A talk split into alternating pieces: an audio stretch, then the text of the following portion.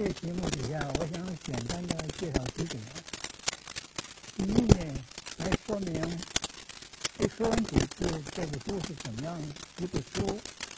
其次呢，我再谈它的书的体例，跟它的价值跟功用。最后还要谈谈我们怎么样来学习、来读。《说文解字》，《说文解字》是怎么样一部书呢？这《三节字》是中国最早的呃一部象文的字典。这部书呢是东汉的时候许慎做的。这许慎呢，呃，他是苏仲，在《后汉书》里边有传，说他是。汝南少陵人，这汝南少陵啊，就是在的河南的郾城县。那许慎的墓呢，在这个郾城县的呃城东三十几里的地方。嗯，我曾经去上面看过。呃，许慎生的时间呢，他最早啊啊，可能是生于这个明帝汉明帝的永平年间啊。永平之初吧，啊，那就是公元六十六年到六十九年之间。他卒年呢，死的那年呢，是在安帝的建光末年，公元一百二十四到一百二十五，这个时候。那就是说，许慎距现在呢，啊，就是已经有一千八百多年了。许慎曾经做过晋公曹。还做过太尉、南阁祭酒啊。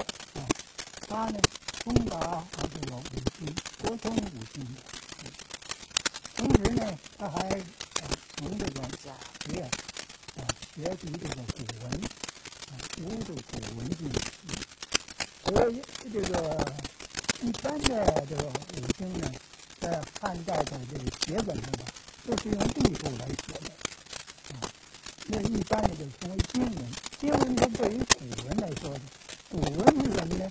古文就是战国的时候啊，六国啊通行的一种啊简化的一种战书啊，跟这个呃艺术当然不一样，它属于是这个古文字范围里边，像这个《诗经》《礼记》《左传》《论语》《孝经》，这都有古文经的成分。古文经呢？是从这个孔子的这个呃序中呢啊得这个得到的，就是山东曲谱啊，从孔子的啊序中啊得到的图本，在这个汉武帝的时候呢，您就发现了。后来河间献王呢，就建了一些这个民间的传的写本。在这个汉代呢，通行的既然是隶书的呢。它就跟这个古文呢就不一样。金融专家们就说，你们的古文经啊，这古文呢是像隶书造的啊，啊，是不可知的书。而这隶书呢，是仓颉时候就有的这个说啊。他们解说这个文字呢，是根据隶书来说解这个这个字是怎么写的，是什么意思。而在许慎的书里边就曾经讲到，他们呢讲啊，说这个。虫子啊，是鸟虫的虫啊。虫子呢是其中也，因为隶书呢那个呃写法呢，就是把中间的中啊用上头这竖竖画呢是一弯过来啊，那就是虫子啊。认为这个这个虫子呢是居中啊，这样来解释这个文字呢，根本跟古文啊咒文呐。啊，大段啊，就是跟这个上古的文字都不相合的，所以许慎呢，一看这个呢是不行的啊，一定啊要根据古文的写法啊，古文字的写法来讲解这文字才对。因为什么呢？因为许慎呢非常重视这个文字，他曾经说：“文字者，精义之本啊，王政之始。”前人所以垂后，后人所以识古啊，就说这个文字呢是传达文化、传递文化的啊，是社会发展的啊一个促进的一个重要因素。如果没有文字啊，那么古代的历史、古代的事迹，后人就无从知晓啊。所以这个社会呢，也难得呢交流思想啊，难得呃向前发展。他重视到这个文字，这是非常对的。所以呢，他就写这个《说文解字》这本书，啊，把这个篆文列为主体，也把古文也录上这些，啊，他每个字呢再加上一个解说，这是一部很重要的一部古代的字书，在中国文化史上的有极其重要的地位。也是中国字书之道之祖。为什么叫《说文解字》呢？这文呢是单个的主体的一个字啊，字是什么呢？字是两个啊啊单体的字合在一起的这个字，所以它呢这部书呢一面啊都要有单体的这个文字，也都要有合体的文字，所以叫《说文解字》。对于文，对于字，都加以解说，所以，嗯，这个起了这样一个名字叫《说文解字》。现在呢，我们一般呢也常常简称为《说文》。这是就这个《说文》是怎么样一部书来说的？因为《说文》这个体例呢，啊，啊，是很重要的。我们应当首先看这部书的体例如何。在这个许慎以前啊，就是许慎没有做《说文解字》以前呢，在汉代本来也有一些正经的字书，而这些字书呢，就是啊从这个啊秦朝啊后来啊传下来的。嗯，最早呢，李斯曾经这个写这个《仓颉篇》啊，李斯呢是提倡应用小篆的，就是秦朝用的文字啊。秦朝以前呢啊，用的文字呢是一些很繁重的，这一叫咒文，被称为大篆。而李斯呢是发扬的呢是秦朝的啊以前的一些小篆，而他又加以改少，对于六国的文字呢，他有一切罢免，所以这个。李斯呢，就受统一文文字，大体以形而合者。那么他自己呢，就编了一部《鸿蒙剑》的书，叫《仓颉篇》。仓颉篇呢，是自于李记的，同时呢，还有啊，赵高呢就做《博学篇》，啊，胡武定呢就做啊《元历篇》。后来到汉朝呢，杨雄啊就把这个。几部书合在一起，就称为《训讲篇》。另外呢，也还有别的啊，这个不同的这个同文学习的字书，像这个司马相如啊，啊，呃，就做的《还乡篇》，是七个字书。后来张帝的时候呢，子由呢又做了有急救篇，啊，是杂言的，有四言有七言啊。有三言啊，现存的呢只有史游的书还在啊。这史游这个书很有意思，它因为它是谈一类的事物啊，啊，这名称啊都写在一块儿，有时候字写的偏旁完全一样。许慎呢因此呢受到一些启发，于是他呢编这个《说文解字》呢，他就重视着分析的字法啊，编成。分析法，啊，创这个创立一个偏旁分析法，把汉字加以整理，这样子呢，他就把这个文字呢分为五百四十部首。所谓部首是什么呢？就是同样一个偏旁的啊，举出这个代表的这个偏旁的字，而就一部之首，所以叫部首。一共有五百四十部首。而统摄的字呢，有九千三百五十三个字，里头以篆文为主，印出作文是古文。作文跟篆文呢，啊，古文呢都有节制啊，成为啊一部有系统的啊一部字书。这上边呢就是古文跟小篆，啊，啊，这这一行呢是古文，下边呢就是小篆，这是古文，这是小篆。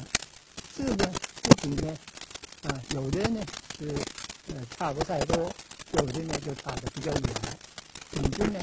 就是小篆呢，就简化的多了，跟啊六国的古文呢就不一样。那秦朝以前使用的啊，在关内啊啊使用的一种文字啊，叫纣文。这个字啊，就繁繁的多了啊，笔画多了啊啊。有些这秦字的作，文就是也从两个合，小篆就从一个合啊。我们看它就啊比较繁复，李斯呢就不用这种皱纹，他管这种皱纹就叫大篆了，他就改写啊，取的民间通行的，跟后来他改用的啊一些小篆，有规律的一种文字。你看他啊编纂这样一部书，那么这五百四十部首的次序是如何呢？啊？它是按这个形体啊相近的关系呃来排比的啊，只有少数哈按这个字呀啊音呢相近来排的啊，从一日开始一直到真有虚汉的汉字啊，在一部里边出的字有多少呢啊？有的这一部字非常多，非常多，而它又有什么顺序没有呢？它是有。有顺序的，有一种情况；一种呢是专名啊列在前面，啊，这是个规律性的啊，专名在前面，其他呢在在后。你像山字边的字，水字边的字啊，山呢有很多的山的名称，水呢有很多水的名称，都是专名啊，专名称啊，这就先列在前边，后边呢再列一些与山有关系的、与水有关系的这些字。另外一种情况呢，是意义相近的字啊列在一块儿，比如口部吧，啊，什么吹呀、吸呀、呼啊、吸呀，这些字呢，啊，都是讲啊，这个口的啊，出气比较活动的，啊，它都列在一起，拼写在一起。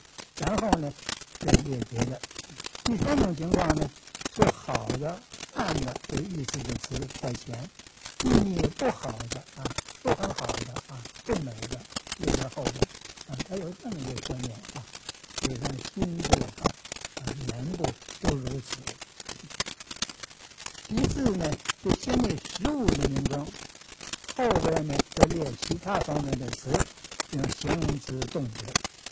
比如像植物啊，这开头都是啊讲这个小的啊，植的部位的名称的啊，然后呢才叫。跟这个走走路有关系的词写在后边。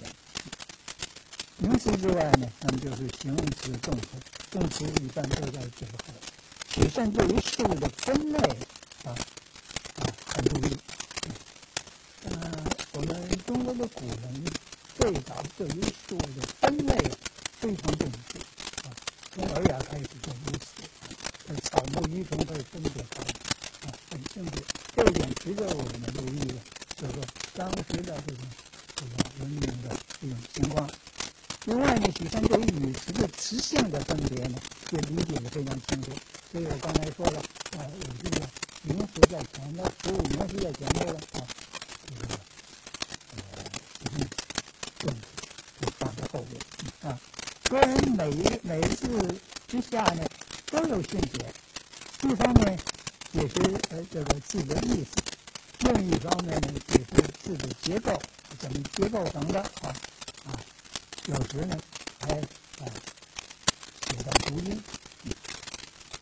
解释字义呢有三种类型啊，一种类型呢通称为形训，就是就这个字形的形体啊啊，看它的都是怎么样的一个部件来组合而成的啊啊，比如说呃右手的右啊。这个是呃左边呢是一个手，啊，底下呢是一口，啊，啊，这几笔字呢手口相对应。第二种情况呢是意训，意训就是说明这词意义的啊。汉字古古代汉语的一个字呢，总都是一个词。对这个词来说呢，啊，它是什么意思呢？嗯，那么这种就是意训，结合着形体啊来解释这个词义，啊，这是它一种基本的类型。比如即刻的即，左边成地，右边成节，啊，这是啊，即时也，啊，从地结上，啊，这说的还有就是声音，你看补曲的曲，曲中的曲，补曲也，啊，从右从耳，啊，这是啊，这个就定义来说，啊，这是一个基本的问题。第三种这个。也是词义的方法呢，就是声训，拿这个声音的相同或相近的字，呃，来为训词。这种呢，是在这个新文定家早期汉武的时候里头经常如此的。就新文定家就喜欢用从这个字声音上面来啊来进行这个词义，就像是先。尖一点，尖在上啊，是顶，尖一点啊。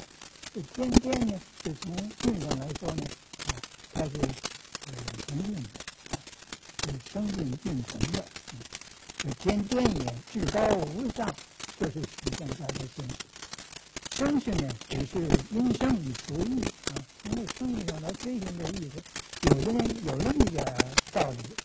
啊，不能够完全相信的啊，不尽可信，这是一种主观的推测，主观推测。呃，不过这一点呢，我们也不能完全把它否定掉。就是说，呃，从声音上来推行的意思，就跟着先民啊，他为什么管某种东西叫这个名称，用这样的声音啊，它有时候它会是有联系的，有时候它会有联系的，所以呢。这个相信这个方法呢，啊，是可行的，而不是完全可信的，是这么一种情况。在幸福学上，这种叫相信。所以啊，总体来看呢，它解释词义呢，就有三种类型：一种是形性，你的意性，一种是声性。而他自己的训者，有时候还引前人所说的意思。有时候也以经书古经来证明这个意字义啊，那都列在一个字的解释的最后。有时候呢，还用这个预约什么的，预约呢就是另外一个意义啊。不能解的呢，他就属于缺字，那就是说于所不知，但所不也，这个不懂的。在下呢，我就谈一下这个说文的价值。说文对文字音韵训诂这几方面都有极大的贡献。主要呢有这样几项。一项呢就是说文呢，它收的字很多啊，这个六艺呃群英的啊各种书的文字，它都收录在内的啊。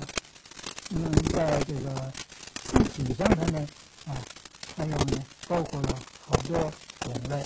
一个呢是秦汉间通行的篆文，就是小篆；另外呢是六国时的古文，啊，就是见于记中书的古文，啊，啊，还有呢这个咒文，就是大篆，啊，刚才说的那个咒文。这三种以外，还有霍体，就当时通行的写的呢，啊，偏旁有所不同的，啊，啊，这种字，啊，就称为霍体。还有一种就是俗体，这个俗体是什么呢？就是说那个字啊，一般呢，它都不不按规矩的写的啊，都是随着慢慢写的啊。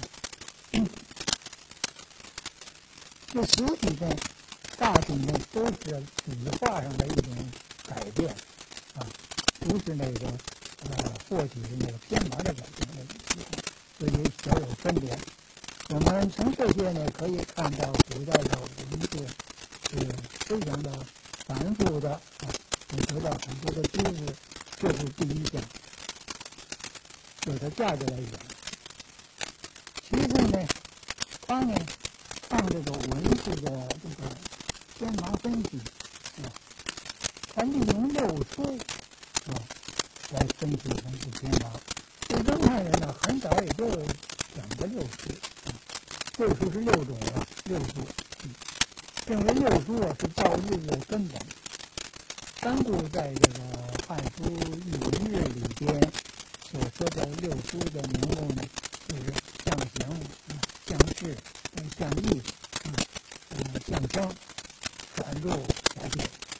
啊，以下呢就承接过来，他把这个呃象势呢称为体式，啊，三顾说的象意呢称为会意，啊，三顾说的这象声呢，啊，他呢啊。